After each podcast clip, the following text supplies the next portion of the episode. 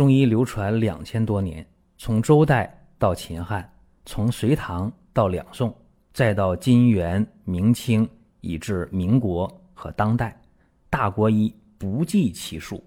从理论也好，到实践也罢，值得学习的太多了。我们一起去寻宝国医。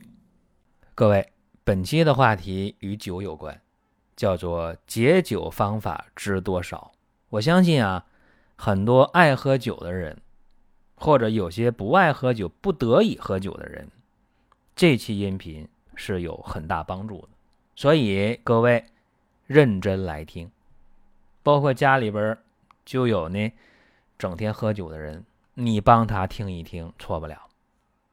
这个酒啊是好东西，酒呢也是坏东西。为啥？少量饮酒啊，防病治病，有益于健康。但是长期过量饮酒，或者说喝到假酒了，说的文明一点，喝到劣质酒了，怎么样？伤身体啊，对吧？甚至会造成各种各样的复杂的结果。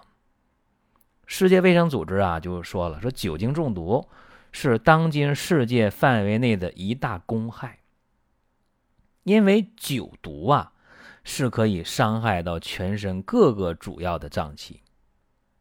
首先伤谁？有时候伤胃啊，喝多了吐，不是，首先伤的是肝。因为你过量的长期的饮酒或者饮用劣质的酒，会造成酒伤，酒的伤害。这是传统医学中医说的。那么现代医学说什么？说你这酒精性肝病，对吧？这大家很熟悉是吧？酒精肝，它首先来讲就是饮酒造成的一个直接的后果。而且关于酒的问题啊，这说来就话长了。在《黄帝内经》当中啊，就有用泽泻呀、白术啊去治疗酒疯的方子。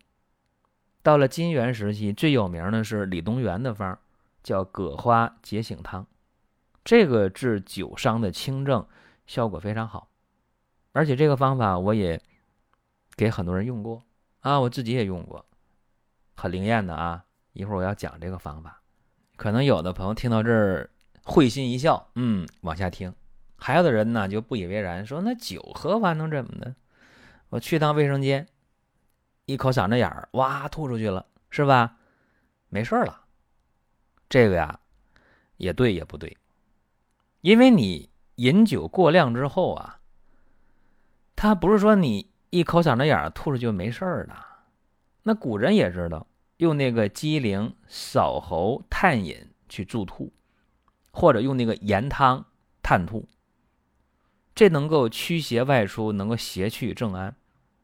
这个不是说往外吐，就古人的涌吐法，今天口嗓子眼儿，不是说它不行，行，谁行呢？身体比较壮实的。你说你那体格本来就弱，体质就虚的人，你让他去口嗓子眼儿，这个吐完了，那且得休息几天呢。再者说了，如果你喝的是白酒的话，你喝完了在酒席上，然后你出去吐，总有一个时间，对吧？5分钟、10分钟，就算5分钟，那酒精已经开始吸收了。一说这有人点头了，对吧？我喝完酒，我转身口嗓子眼儿去吐去，就5分钟，我还是醉了，是吧？很难受。尤其是高度的这样的酒，所以喝完酒了，喝多酒了，喝得不舒服了，你吐肯定是好事儿，但注意吐的时间，也要注意你喝的是什么酒，还要考虑自己的体质问题。不管怎么讲啊，喝完酒吐了，那一定要多喝点流食啊，喝点热乎乎的粥，养养胃气，这错不了。再一个就是说，喝酒啊，我刚才讲。用那个粥养胃气，一定粥要非常非常的烂粥要熬得很烂乎。这个粥古人讲究糜粥，以糜粥自养。那么我刚才说那个叫葛花解醒汤啊，大家对这特别感兴趣是吧？就迫不及待了有点儿。那我现在就解密啊，免得大家着急。我们在听节目的过程当中啊，想说的话、想问的事儿，可以通过评论来实现。如果说身边人也需要这个内容，你可以转发一下。再有啊，就是关注的事儿，点关注不迷路，下回还能继续听。另外，大家可以关注一个公众号，叫光明远，阳光的光，明天的明，永远的远。这个号啊，每天都有内容的持续更新，方便大家了解最新的动态。点赞、关注、评论、转发，这几个动作一气呵成。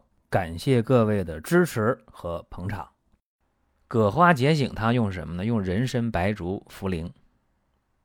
那其实不止这些啊，我分析一下：葛花、砂仁、白蔻仁各15克，木香、茯苓、人参、白术、青皮、陈皮各5克，神曲、干姜、猪苓、泽泻各10克。这是我的这么一个经验啊，用这量就挺好。具体用法呢，这古人是把这些药研成末，用白开水调服啊，一次呢服用3000，就是9克啊。我觉得这样现代人可能不容易接受。就刚才我说这个方，这个配比，你正常的煎药就可以了。一说煎药，有人来不及了，说不行，我这醉酒了很难受，你给我煎3遍，这让我喝。那1个多小时过去多难受啊！其实真没有必要啊，煎完3遍药汁兑一起。